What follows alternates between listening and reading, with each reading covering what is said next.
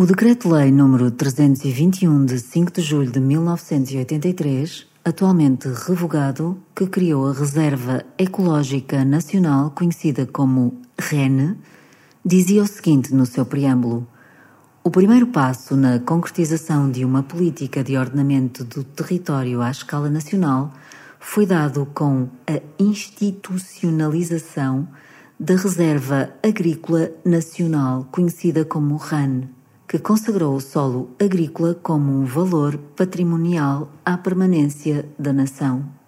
O segundo passo será dado com a criação da Reserva Ecológica Nacional, que vem salvaguardar em determinadas áreas a estrutura biofísica necessária para que se possa realizar a exploração dos recursos e a utilização dos territórios sem que sejam degradadas determinadas circunstâncias e capacidades de que dependem a estabilidade e fertilidade das regiões, bem como a permanência de muitos dos seus valores económicos, sociais e culturais.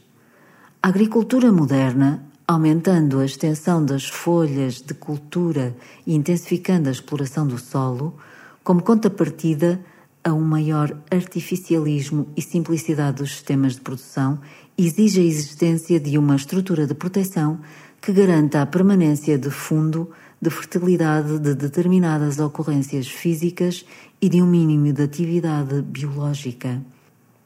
E acrescenta mais adiante: o território deve constituir o suporte físico e biológico indispensável ao desenvolvimento económico, social e cultural. Para isso, é necessário salvaguardar desde já determinadas situações específicas que servirão de apoio à indispensável estrutura de proteção e enquadramento dos espaços produtivos ou urbanos. REN e RAM, eh, nós tivemos, eh, volto a falar de Ribeiro porque de facto foi uma pessoa eh, excepcional a par de, a par de outras, como, como, como também Nuno Portas, o foi, Uh, mas Gonçalo Ribetelos teve uma enorme uh, sagessa, não é? uma enorme uh, inteligência de perceber que, vivendo num país onde praticamente, portanto, quando ele é ministro, estamos a falar já, já, já no, final dos anos 70, já no início dos anos 80, quando ele é ministro do Ambiente e da Qualidade de Vida, e quando constrói todo o quadro legal de eh, não só das áreas, enfim, de proteção da natureza, portanto, não só da, da conservação, mas sobretudo do ordenamento do território, e, e, e, na altura não quiseram, isto foi muito discutido, não quiseram chamar ordenamento da paisagem porque achavam que isso ia criar anticorpos, e para mim foi um grande erro não terem chamado ordenamento da paisagem, mas sim ordenamento do território. Eh, quando estabeleceram eh, estas políticas de ordenamento do território, ele percebeu claramente que não ia ser possível projetar o que ele considerava ser, eh, eh, digamos, eh, a infraestrutura ecológica que poderia introduzir ou contribuir para a introdução de ordem a par das infraestruturas, das redes de infraestruturas, dos sistemas de infraestruturas e dos sistemas de acessibilidade, que são os grandes sistemas de, digamos, de, de, de organização do espaço à escala da região. E, portanto, ele, percebendo que não era possível projetar sob a forma de planos todos os municípios, uh, isso era um processo, ele, eh, ele criou esta ideia sistémica, portanto é uma ideia sistémica que funciona como um sistema uh, da reserva ecológica e da reserva agrícola, que são nacionais, partindo uma noção que, que entre paisagistas tem, era discutida na altura, de que o solo tinha um valor social, ou seja, o solo não tinha só um valor económico, tinha um valor social e um valor ecológico, e que esse valor ecológico e social era fundamental ser defendido, um, então uh, pensou-se que se devia criar uma reserva estratégica de solos agrícolas, porque os nossos solos com alta capacidade de, de, de uso, portanto solos suscetíveis de ser irrigados, são de facto relativamente poucos, tal como na Suíça, por exemplo, mas aqui são ainda menos, Uh, e, portanto, criou-se a Reserva Agrícola Nacional, que tem por objetivo, uh, estrategicamente, preservar solos uh, férteis. Ora, sabemos que o solo não é uma coisa que se renove na nossa escala de vida, no nosso tempo de vida. Digamos, a formação de um solo são séculos, são séculos, por processos naturais, por processos antrópicos, mas são séculos que se forma, que demora a formar um solo. Pode-se melhorar o solo com muita energia, muito apor, pode ser melhorado o solo, mas a, a fertilidade no solo é, é, qualquer é um recurso, portanto, o que o torna um recurso praticamente não renovável ou renovável a muito longo ciclo. E por isso a reserva agrícola nacional faz todo o sentido. Eu diria, mais do que apenas os solos férteis, portanto, foram as tais classes, tecnicamente se chamam classe A, B, C, H, eu diria que todos os outros solos que estão qualificados, eh, que foram melhorados para se instalar em culturas estratégicas, como por exemplo a vinha, o olival, etc., deviam fazer parte de uma reserva agrícola. Mas eu diria que aqueles que são fundamentais são aqueles que não são tão renováveis assim. E, portanto, a Reserva Agrícola Nacional, eh, ao ser eh, definida como um sistema que corresponde a todos os solos com determinadas características, isto significa que qualquer projeto de plano que se fizesse, seja ele um plano diretor municipal, seja um plano regional de ordenamento do território, seja um plano diretor municipal, seja um plano pormenor ou um plano de urbanização, eh, os solos de valor agrícola deveriam ser preservados, porque não são renováveis. E nós hoje, com a crise em que estamos, que é também uma crise uh, alimentar, de qualidade alimentar. Nós hoje duvidamos da qualidade alimentar. Nós hoje falamos da urban farming, não é?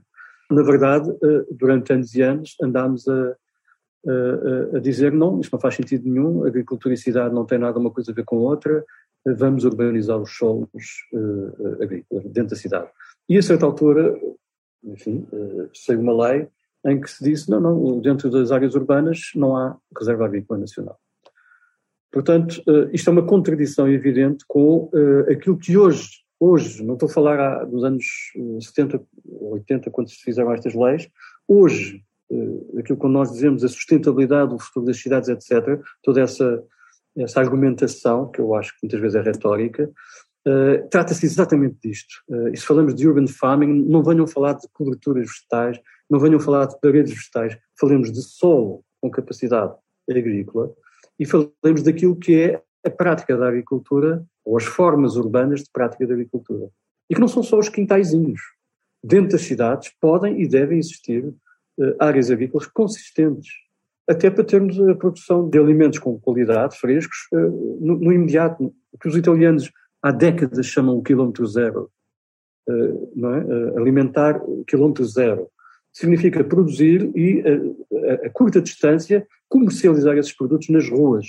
Nós, nós acabamos com os mercados de rua, nós acabamos com os mercados municipais, estabelecemos um mercado central e matamos completamente esta possibilidade de, de, de zero, não é? De consumir, eh, evidentemente, com precauções, porque não podemos estar a consumir produtos contaminados nem nada do género, portanto tem que haver uma forma de verificação de qualidade, mas hoje isso não é difícil, não é?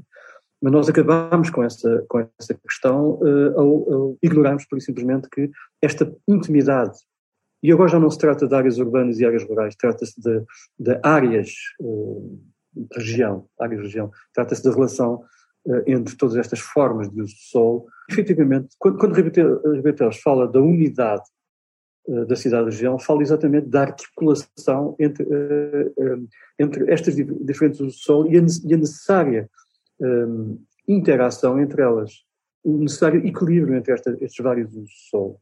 Portanto, a reserva agrícola fez e faz todo o sentido. Eu diria mais, um dos grandes problemas dos incêndios uh, uh, em Portugal uh, tem a ver com a continuidade da mancha florestal. Muitas vezes esta mancha florestal ocupa áreas de reserva agrícola nacional, ao contrário do que a lei também até certa altura previu e que foi sendo mais ou menos posto em causa. Na verdade, se houvesse uma certa compartimentação da floresta pela agricultura e pela pastorícia e pelas atividades urbanas e pelas atividades recreativas, ou seja, se houvesse uma certa, um certo mosaico na paisagem, é, é o termo técnico que se pode usar, eh, então provavelmente nós teríamos muito mais descontinuidade na, na forma florestal, eh, na forma da, da paisagem florestal e, portanto, teríamos muito menos uh, efeitos de, de, digamos, de, de destruição, uh, porque a escala de facto estava, estava assegurada, a escala justa, não é? a capacidade de compartimentar esse espaço.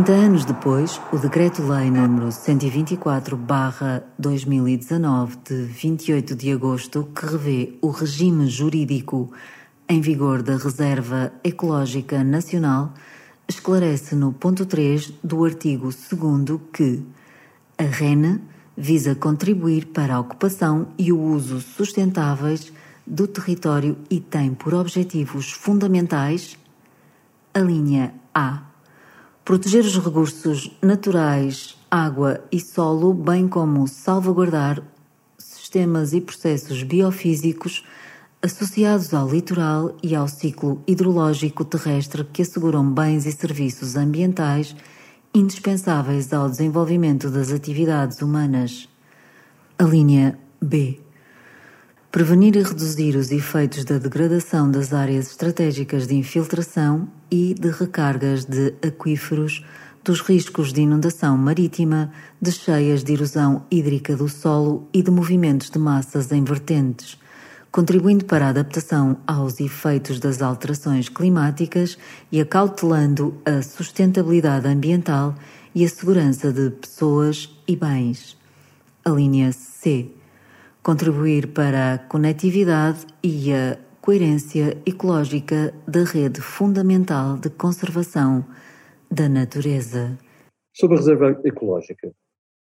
A reserva ecológica eh, partiu exatamente do mesmo princípio, que foi encontrar uma metodologia sistémica de um, criar uh, medidas de conservação ou de proteção áreas que são sensíveis do ponto de vista do ecossistema. Ora, o ecossistema inclui o ecossistema, não é só o ecossistema natural, o ecossistema urbano, o ecossistema eh, rural, o ecossistema industrial. O ecossistema é a relação entre os seres vivos e o seu, o seu, o seu espaço, o seu habitat. Não é? é essa a definição de, de ecologia.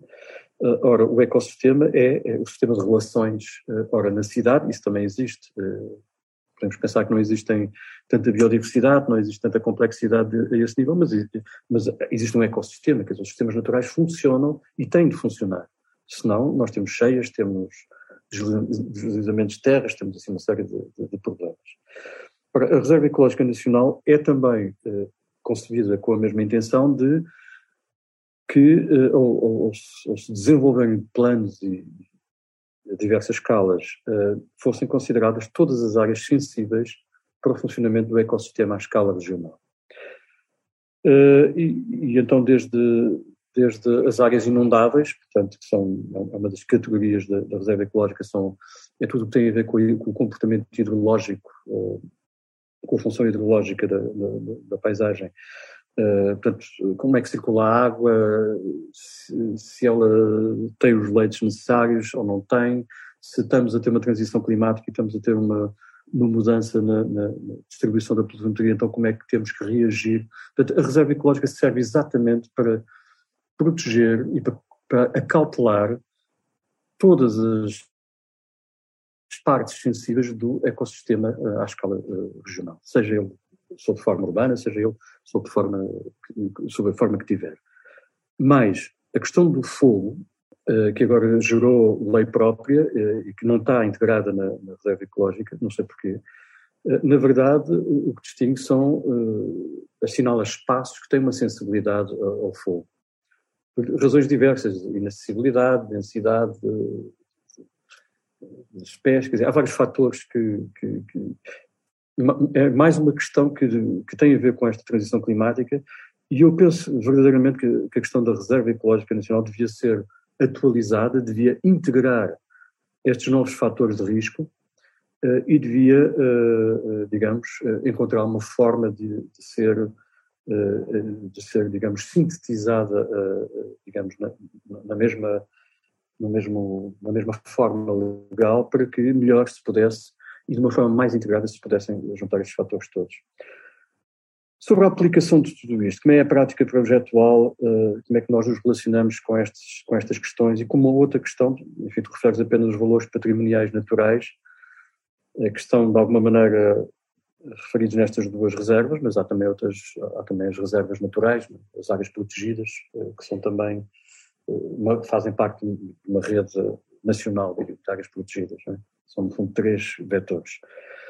mas há também a questão do, dos valores patrimoniais culturais, não é?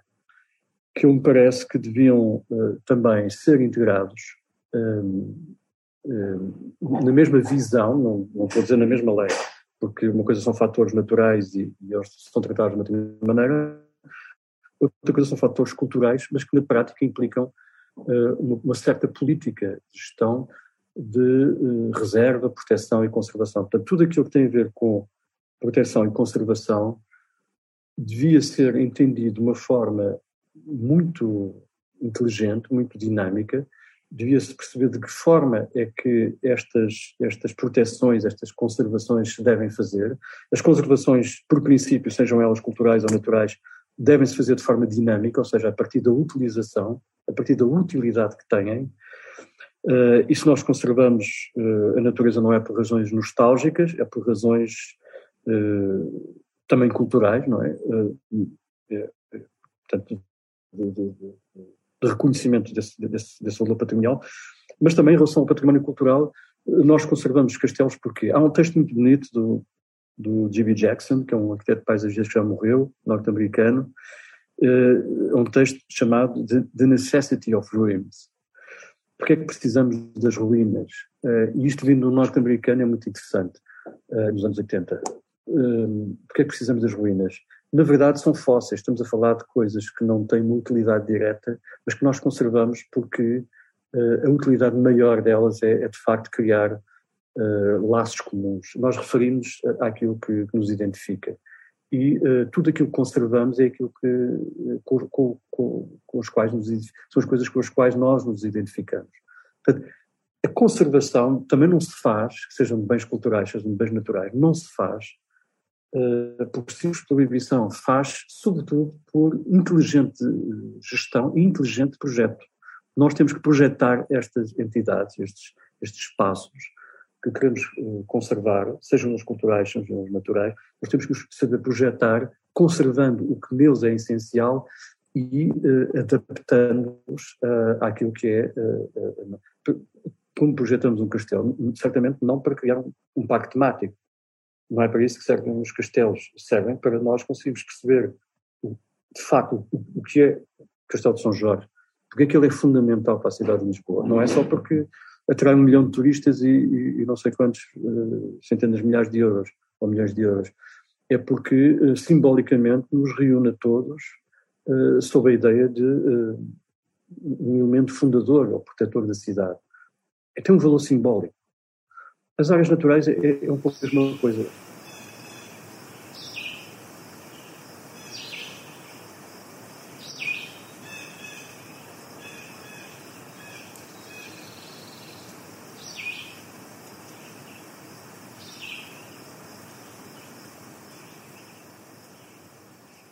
Em relação à reserva ecológica e à reserva agrícola e a forma como nós conseguimos ou não relacionarmos com ela, eu diria, e, e, repito uma coisa que Ribeiro Teles me disse há, há, alguns anos, antes de, enfim, antes de morrer, antes de se afastar da, da vida ativa, ele disse-me uma coisa, a reserva ecológica e a reserva agrícola são muito mal, são interpretadas com muita incompetência e por isso estão a gerar muitos conflitos.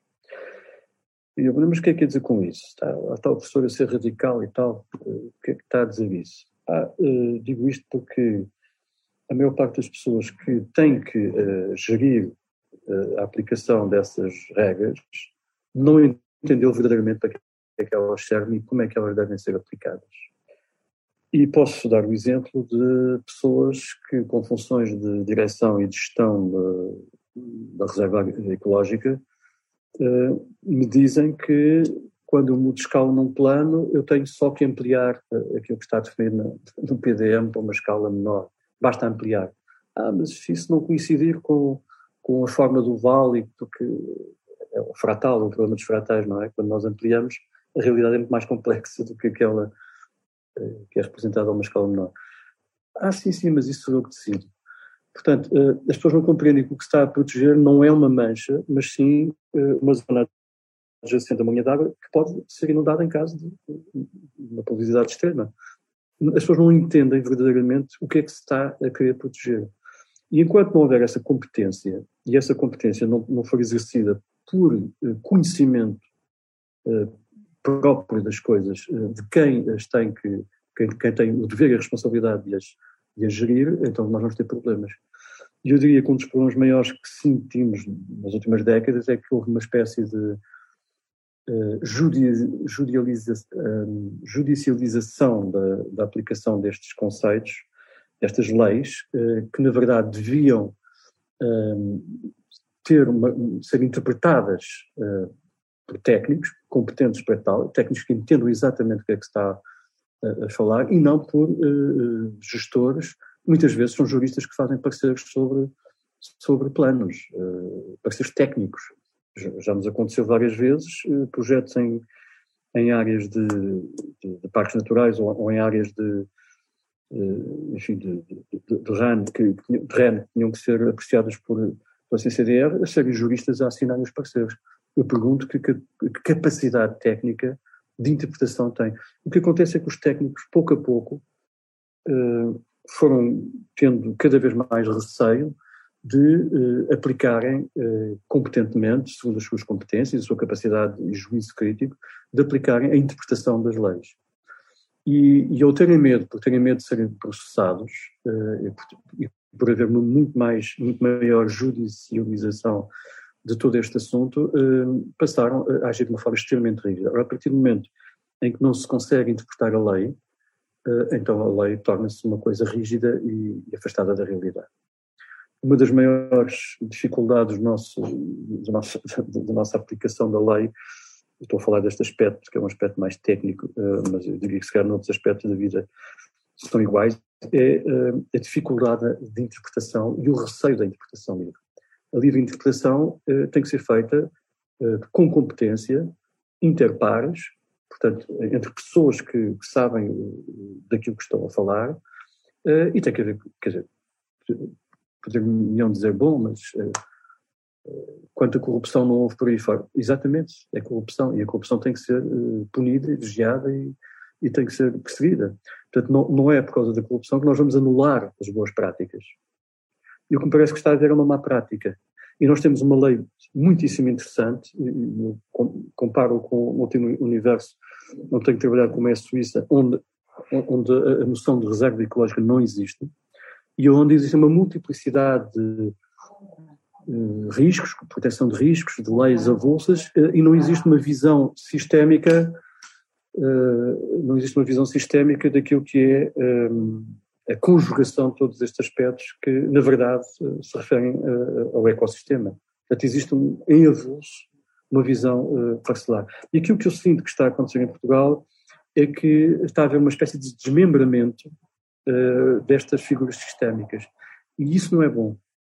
Não é bom, não traz vantagens, uh, e tínhamos uma enorme vantagem se conseguíssemos evoluir não só na, na, na, na, qualidade destas leis, mas sobretudo na qualidade da forma como elas são uh, administradas uh, por quem tem que administrar, sejam as, as regiões, sejam os municípios, seja o governo ou, ou, ou as, as, agências governamentais, quero dizer.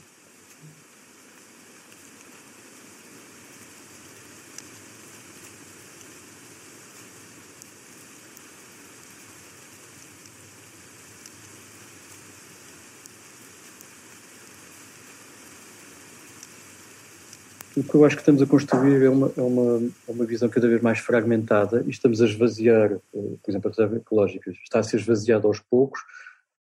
Reconheço que foi, em alguns aspectos, tornou-se mais flexível na sua formulação, tornou-se mais inteligente na sua formulação, portanto, definiu-se, por exemplo, categorias de risco. Portanto, houve uma certa evolução da lei, por um lado, mas por outro lado, houve uma, um certo desmembramento e hoje em dia eh, digamos, o, o, retirar da reserva ecológica uh, é, é, talvez mais fácil do que, do que se possa pensar. Portanto, há, há, às vezes há reações de uma enorme rigidez, outras vezes há uma enorme facilidade na maneira como se conseguem retirar uh, áreas que estão sob esse, esse domínio. por exemplo, um, um, aspecto que, que, que que decorre disto uh, é o facto, por exemplo, quando nós estamos a elaborar um plano de pormenor, uma determinada escala de observação, um determinado enquadramento, a realidade é, é mais complexa do que aquela, portanto, vamos consultar o plano acima, que é o plano diretor municipal, e, e as regras estão definidas àquela escala. Quando queremos uh, passar para essa escala e queremos, uh, digamos, observar a realidade, que é muito mais fina, muito mais uh, interessante, mais interessante para aquilo que se está a fazer, nós não temos a flexibilidade, ou não nos é concedida a flexibilidade, de, à escala que se está a fazer o plano menor, se redesenhar essa, essa, mesma, essa mesma espacialização da REN, porque ela é entendida como um facto fixo, quando na verdade ela tem que ser declinada à medida que nós vamos alterando a escala. Isto é próprio de quem faz projeto, ou planeamento, quem faz projeto a, a, diversas escalas.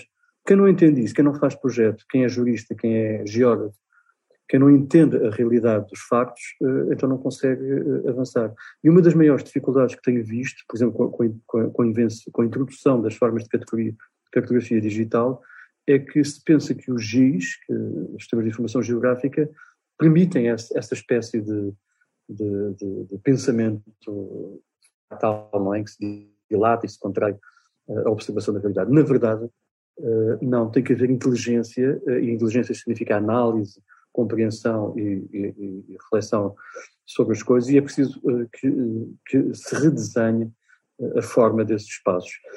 E eu diria que está a faltar, cada vez mais está a faltar a intervenção de de quem desenha o espaço, de quem é capaz de visualizar e de desenhar, são arquitetos, arquitetos paisagistas e engenheiros, e está, está, a faltar a capacidade de intervenção a, a essas, a, a, estas várias escalas. E é por isso que eu acho que estamos a perder vantagens uh, e eventualmente estamos a fragmentar cada vez mais. A questão do, do, do, problema dos incêndios e a lei específica dos incêndios é mais um exemplo de como se quis, uh, digamos, não integrar numa realidade que devia ser ela própria integradora, um fator de risco que se tornou dominante. E a seguir virá o problema das cheias, que se vai autonomizar, porque nós vamos passar a ter cada vez mais cheias, vão dizer, ah, mas isto não deve estar nada adequado, deve haver uma, uma, coisa própria para, para, o problema das cheias. E, e, aos poucos vamos desmembrando uma coisa que devia ser una.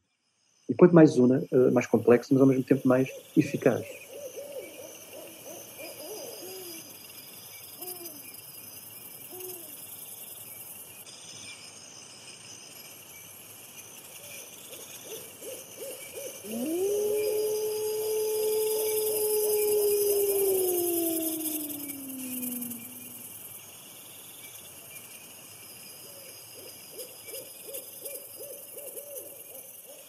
Política Nacional de Arquitetura e Paisagem, criada pela Resolução do Conselho de Ministros número 45 de 7 de julho de 2015, refere no seu preâmbulo que a definição da Política Nacional de Arquitetura e Paisagem deve basear-se em diferentes áreas disciplinares, que devem complementar-se numa intervenção territorial equilibrada e harmoniosa no quadro do ordenamento do território, do urbanismo e da conservação da natureza capaz de garantir as funções ecológicas da paisagem e promover a qualidade ambiental, as características do património construído e as entidades dos lugares.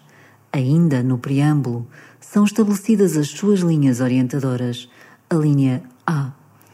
Promoção da concepção arquitetónica e urbanística e da constituição de um ambiente construído com qualidade.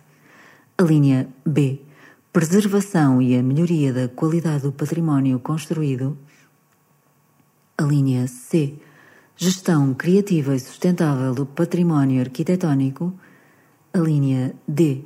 Sensibilização e formação dos cidadãos para a cultura arquitetónica, urbana e paisagística. A linha E. Incorporação da componente da avalia arquitetónica e paisagística nas decisões administrativas. A linha F. Promoção de políticas exemplares de construções públicas. A linha G.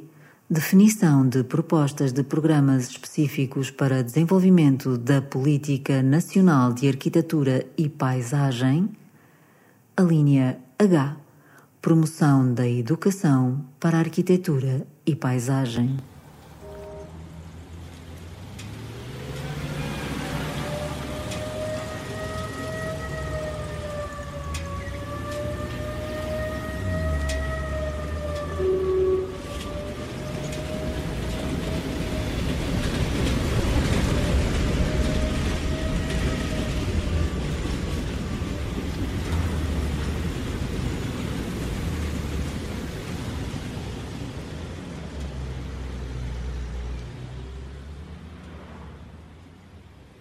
Eu, eu acho que esta ideia de que o, direito a urbanizar é do Estado e o direito a construir é, é, privado é uma ideia que já foi mais assim do que é. Por que é que eu digo isto? Houve um tempo, eh, e eu participei desse tempo, a minha, geração participou desse tempo, em que os planos de urbanização eram feitos eh, pelo Estado, não é?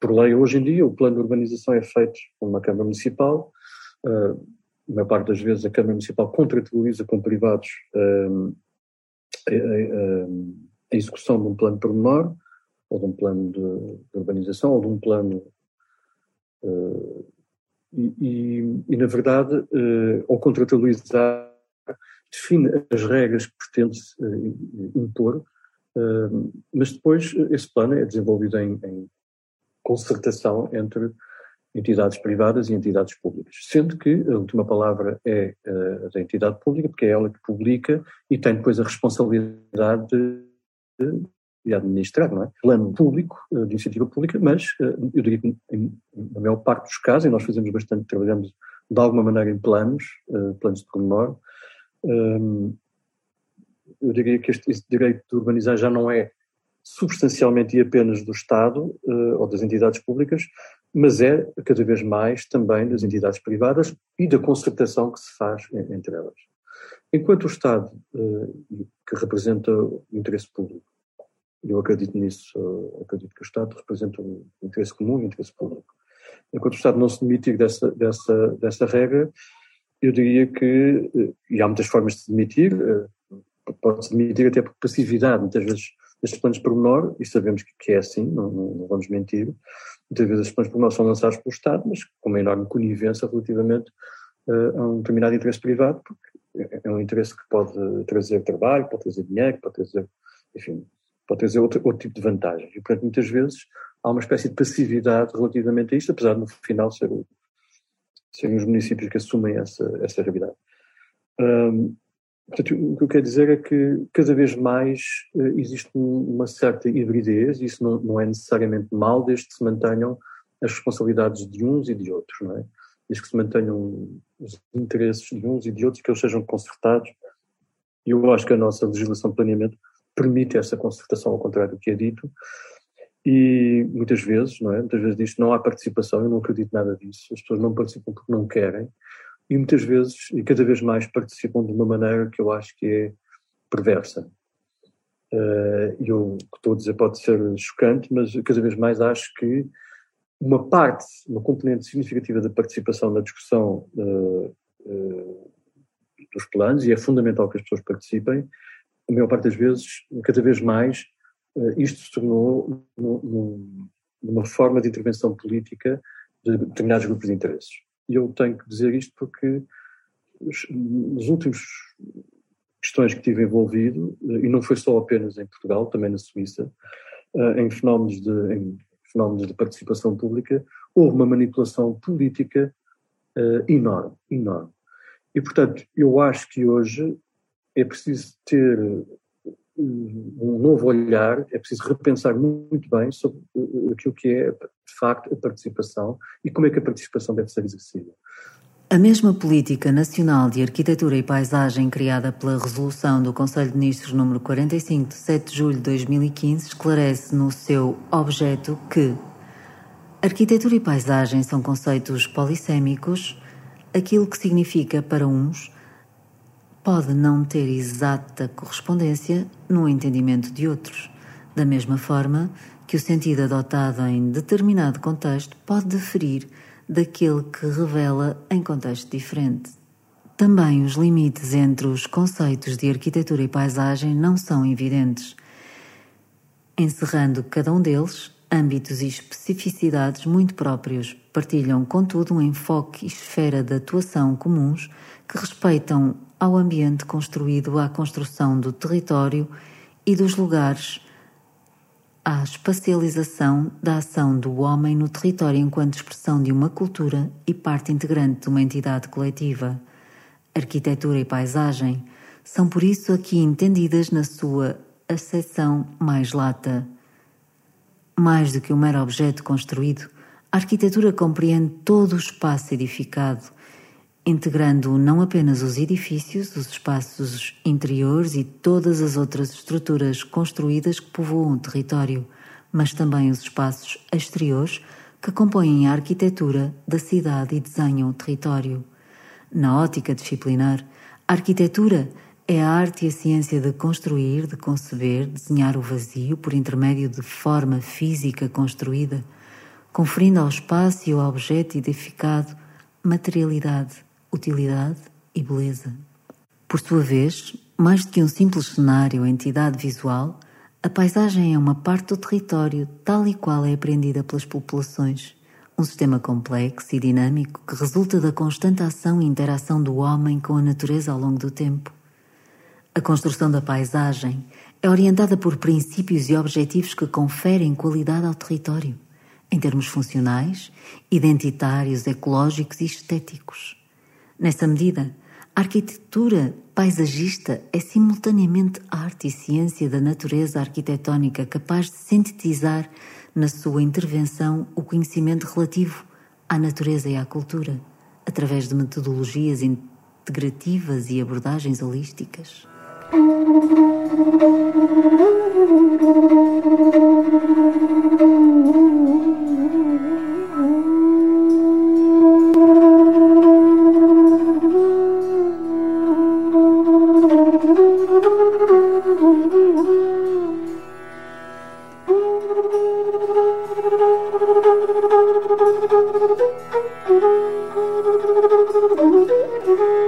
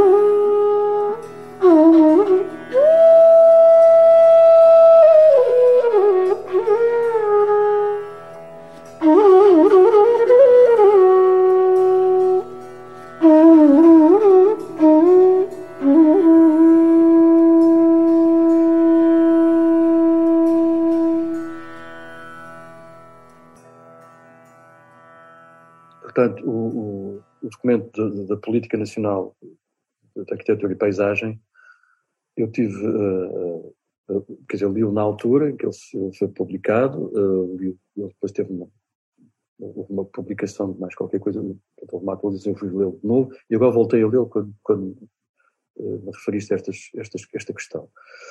E eu acho que é um documento de boas intenções, não? É? um documento que expressa intenções muito positivas, que tenta articular aspectos que estão mais ou menos dispersos, eh, chama a atenção a eles, define, uh, define um, inclusive um observatório, define um prémio que bianualmente, pelo menos de paisagem, bianualmente é, é, é praticado. Uh, portanto, tem assim uma espécie de rotina. Mas eu penso que mais do que, do que um documento orientador, nós precisamos de uma lei de bases que que implique uh, as políticas públicas uh, relativamente às questões da arquitetura e da paisagem. Enquanto não houver uh, uma lei de bases que, quer dizer, que, que estabeleça, digamos, e que, e que tente aglutinar aquilo que é a enorme complexidade do, do, do dispositivo legal que, que, tem a ver com, com, com a urbanização e com a paisagem e com a arquitetura, enquanto nós não tivermos um código muito mais simples, uma lei de bases que oriente uh, esse código, mas também que oriente todas as leis conexas e afins, nós vamos ter sempre uma, uma grande confusão, uma grande mistura, uma grande depois, ler uma lei, então, é, é extremamente difícil, porque quando essa lei é atualizada, apenas se publicam as partes atualizadas, então temos que voltar a reler tudo. Quer dizer, nós temos uma. Mesmo para as pessoas que não, não têm uma literacia jurídica como, como, como, como é o nosso caso, não somos juristas, nem temos que ser, aliás, como técnico, nem os cidadãos em geral têm que ser juristas, as leis deviam ser muito mais uh, amigas dos cidadãos, dos cidadãos, é? Para conseguíssemos ler as leis uh, e, e, apreender o essencial dessas mesmas leis. Uh, e eu penso que um dos problemas de, das leis relacionadas com, com o ambiente, com, com, com, a paisagem, com o território, com a arquitetura, um dos problemas é a sua enorme fragmentação de expressão e devíamos ter um, um, código, devíamos ter um código que reunisse todos estes, estes aspectos e, e, que tornasse isto tudo muito mais uh, claro e muito mais evidente. Portanto, eu acho que para além de haver um, nos, nos, faltar uma lei de bases, uh, no fundo, para a arquitetura e para a paisagem, um, uma lei de bases que efetivamente implicasse, uh, digamos, a, produção de legislação, nós devíamos ter um trabalho de síntese brutal e de redução brutal da legislação que existe atualmente sobre, sobre estes temas da arquitetura e da paisagem. O ordenamento território, para mim, está dentro de, de, de, das leis da arquitetura e da paisagem. Os aspectos da arquitetura e da paisagem são aspectos que têm a ver com o espaço, com a organização do espaço. E nós cada vez mais estamos a desregular a organização do espaço e a gestão do espaço e estamos um, a fragmentar cada vez mais uh, o aparato de, de, leis e de regras e, sobretudo, de, de procedimentos, o que tornam uh, difícil para quem tem que gerir e administrar e tornam muito difícil para quem tem que, que trabalhar com elas, os arquitetos, arquitetos paisagistas, engenheiros, enfim, todos aqueles que têm que trabalhar com estas leis, têm uma enorme dificuldade porque as leis uh, são emaranhadas, são, são uma espécie de um labirinto de coisas que devia haver um código um código único, como há uh, na maior parte dos países da Europa, há um código uh, para a arquitetura e para a paisagem muito claro e que reúne todos, todos os aspectos. O ambiente, eu acho que é uma coisa em paralelo porque tem a sua complexidade própria. O ambiente tem uma complexidade enorme, tem muito a ver com os problemas de, de emissão, de, que são cada vez maiores, não é? E outros, não é? Mas eu acho que tudo o que tem a ver com espaço devia ser claramente unificar num código tudo o que tem a ver com, com aspectos de ambiente devia ser codificado num outro código. Eles deviam ter uma enorme uh, paridade, digamos, deviam, deviam interagir, porque há muitos aspectos que, que são comuns, mas eu penso que são assuntos diferentes. E a confusão que se tenta fazer muitas vezes entre paisagem, território e ambiente é fatal, não é?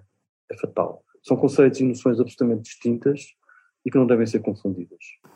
O Programa de Transformação da Paisagem, criado pela Resolução do Conselho de Ministros número 49 de 24 de junho de 2020, estabelece no seu ponto 5 os seguintes princípios orientadores.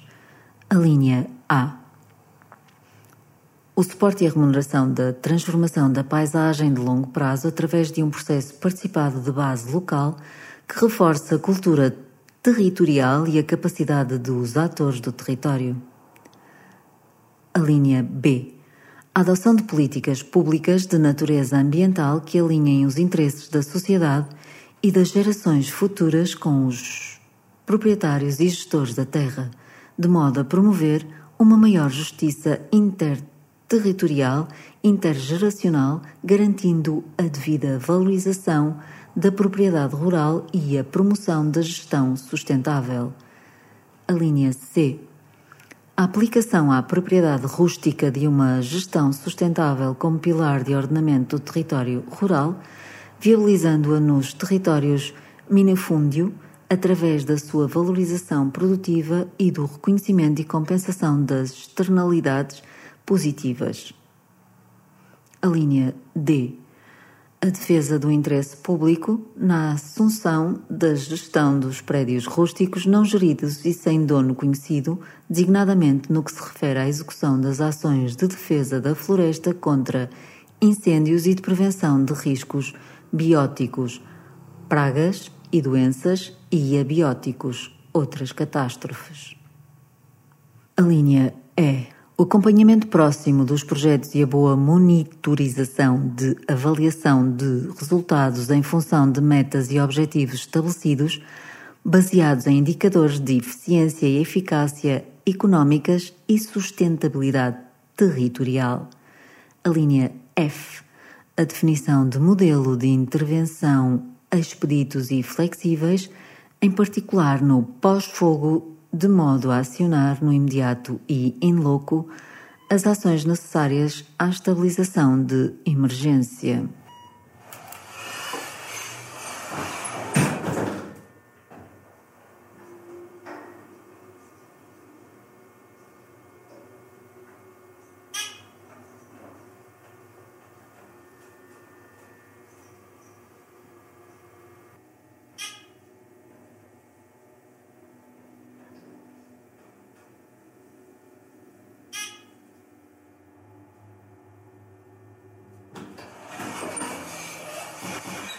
Tenho dúvida, enfim, todos nós conhecemos a formulação de que a arquitetura vai da colher até a, a, ao território. Eh, e uh, eu acho essa ideia muito interessante, desde que uh, os instrumentos que se utilizam para conseguir desenhar a colher e conseguir desenhar o território sejam adequados. Um, e nesse sentido, eu acho que eh, nas escolas de arquitetura, e eu ensino uma escola, aliás, em duas escolas de arquitetura, uma na Suíça e outra em Portugal, eu, portanto, sei muito bem, sei muito bem quais são os instrumentos e, e, e como é que a arquitetura é praticada uh, e ensinada, uh, e, portanto, eu acho que a arquitetura se foca, as escolas de arquitetura se focam tendencialmente na edificação, na construção do edifício, por vezes focam-se também na construção da cidade, no desenho da cidade, mas é evidente, é evidente que a sua relação com, com os elementos da paisagem e posso falar agora sobretudo dos três grandes processos tectónicos da paisagem que são a topografia, a água e, digamos, a matéria viva, uh, os seres vivos, as plantas, etc. Uh, estes, estes, estes, três grandes pilares tectónicos não são os mesmos pilares tectónicos, um, não são comuns à arquitetura. E é, é natural que, trabalhando no espaço, um arquiteto tenha um ponto de vista por exemplo, a arquitetura interessa-se pelo território, evidentemente que sim, pela escala territorial, senão não, se, não tinham sido arquitetos a desenhar uh, fortificações, fortificações que às vezes são imensas, não tinham sido arquitetos a desenhar um, uh, às vezes grandes infraestruturas, às vezes são engenheiros, outras vezes são arquitetos, mas quer dizer, a, a, a arquitetura não está uh, excluída, não está afastada da escala territorial. Uh, preferencialmente está, é, falo de, uma, de modo uh, separado, esqueceu bastante e deixou esse, esse, esse espaço de trabalho, uh, sobretudo aos, aos, engenheiros que desenham a infraestrutura. Nós sabemos hoje que o desenho da infraestrutura por engenheiros, salvo raríssimas exceções, uh, está na gênese de imensos problemas, um, porque o engenheiro é extremamente eficaz a desenhar a ponto. Um, e é extremamente pragmático, é extremamente correto desenhar a ponte e as suas amarrações a, ambos, a ambas as margens. Mas muitas vezes o impacto que isso cria na cidade, no campo, enfim, nos espaços uh, que vão por ela ser amarrados, não são pensados, tal como o desenho sei lá, da nova ferrovia que vai ligar o Porto de Sines a Espanha, quer dizer, o traçado dessa enorme ferrovia é, devia ser objeto de uma enorme uh, preocupação arquitetónica e paisagística não é, é um, é um problema exclusivamente nas mãos de, da engenharia e da política e da economia. Agora, eu diria que cabe-nos a, no, a, nós, e a, a nós, falo agora no plural, arquitetos e arquitetos países, cabe-nos a nós também uh, sabermos uh, demonstrar através da nossa prática e dos instrumentos que conseguimos dominar que temos uma determinada uh, utilidade social, porque é isso que justifica a existência destas profissões.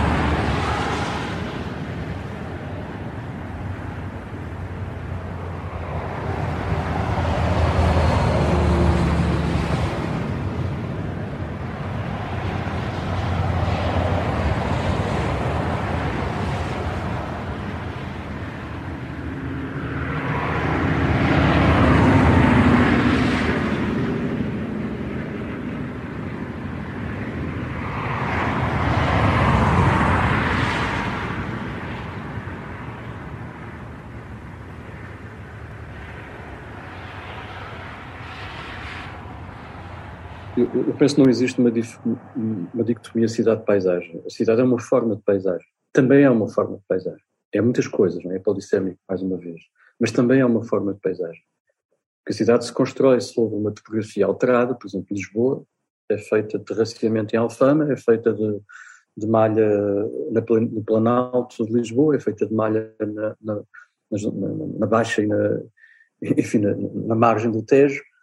Uh, portanto, a, a, paisagem constrói a topografia, a paisagem domina as águas, uh, e, e, ao dominar as águas estabelece a margem da cidade, uh, conduz as águas de uma determinada maneira, muitas vezes constrói exatamente esses limites com a água, no caso de Lisboa, estou sempre a referir-me a Lisboa, porque estou em Lisboa, mas todas as cidades, mesmo as cidades que, que são como Coimbra, que é atravessada por um rio, ou como Porto, que está na foz de um outro, esta margem é construída, portanto, constrói-se uh, a topografia, constrói-se a água e uh, constrói-se também uh, a presença da biodiversidade na cidade, que é o tal terceiro pilar. Há, uma ecologia urbana que é fundamentalmente feita de todos os seus grandes espaços, sejam eles públicos, sejam privados, e voltando a Lisboa, temos da escala de Monsanto para a escala do Parque do Tejo, para a escala do Parque Eduardo VII, para a escala do, dos jardins eh, de bairro, como o Jardim da Parada ou o Jardim da Estrela, para a escala dos, dos, jardins privados no interior dos quarteirões, para a escala das avenidas, para a escala dos arborizados, por aí fora. Portanto, esta presença da matéria orgânica na cidade, eh, e que hoje chamamos de biodiversidade, e a presença também da, da chamada agricultura urbana, que é uma coisa que sempre existiu, agora parece que foi inventada, mas a agricultura na cidade sempre existiu, sempre existiram quintais, sempre existiram hortos no interior dos quarteirões, sobretudo na cidade mais, mais tradicional, sempre existiram eh, esse tipo, sempre existiram jardins, que são formas também de, de horticultura. Portanto, hum, eu diria que eh, a, quer dizer, a cidade é uma forma de paisagem, é, desta, é desta, é desta forma que eu uh, atuo uh, e, e, os meus colegas atuam na cidade e é desta forma que nós construímos um modelo uh, de cidade é evidente que eh, ele eh, tem que se entrelaçar sobre tudo aquilo que é o estudo da forma urbana. Quer dizer, para mim, Aldo Rossi eh, a arquitetura da cidade é tão importante para, para, como para qualquer outro arquiteto. Ele, ele, o que ele define como teoria urbana é também uma teoria da paisagem. Ele, aliás, fala bastante sobre isso, aliás, ele fala da questão das permanências da forma, ele fala da questão da persistência do, e da transformação dos cadastros rurais em urbanos, um, e isso é, é, é, do ponto de vista teórico, teórico, um instrumento fundamental. Já que Herzog diz que não há, uh, que os arquitetos não foram capazes de criar um, um, um pensamento teórico capaz de sustentar a, intervenção dos arquitetos, mas eu não acredito, ele próprio que foi discípulo de Aldo Rossi, ele próprio que, que, que quer dizer, que, que, que o cita constantemente e recorrentemente, eu não tenho qualquer dúvida que eh, há instrumentos teóricos e, e, projetuais que permitem uh, os arquitetos intervir. O grande problema que, que de facto uh, ele refere é que uh, a partir do momento em que a ideologia de mercado determina fundamentalmente as relações de organização do espaço, seja ele à escala territorial, seja ele à escala mais local, a partir do momento que, que é o mercado que determina a maior parte uh, das decisões uh, políticas, uh, nós temos um, um, recuo enorme da capacidade de projetar. Porquê? Porque um, se a parcela privada, digamos, é claramente, evidentemente, é evidente para todos que é projetável quem, quem o possui pode projetá-lo de acordo com regras, que pode aceitar ou não, muitas vezes não aceita e, e, e, a maior parte dos conflitos hoje são, têm a ver com isso, com esse conflito. Nós temos que reconhecer que à escala da cidade ou à escala uh, da região, uh, uh, o projeto tem que existir, o projeto da região, o projeto da paisagem ou o projeto da cidade tem que existir. Porque são, é com base nesse projeto que a cidade ou mantém a sua forma ou, ou a adapta a novas realidades, um, mas é com base num projeto, uh, que nós podemos chamar um plano, um planeamento, mas é com base numa ideia projetada no futuro que as cidades e as regiões podem, de facto, ser geridas de acordo com o bem comum.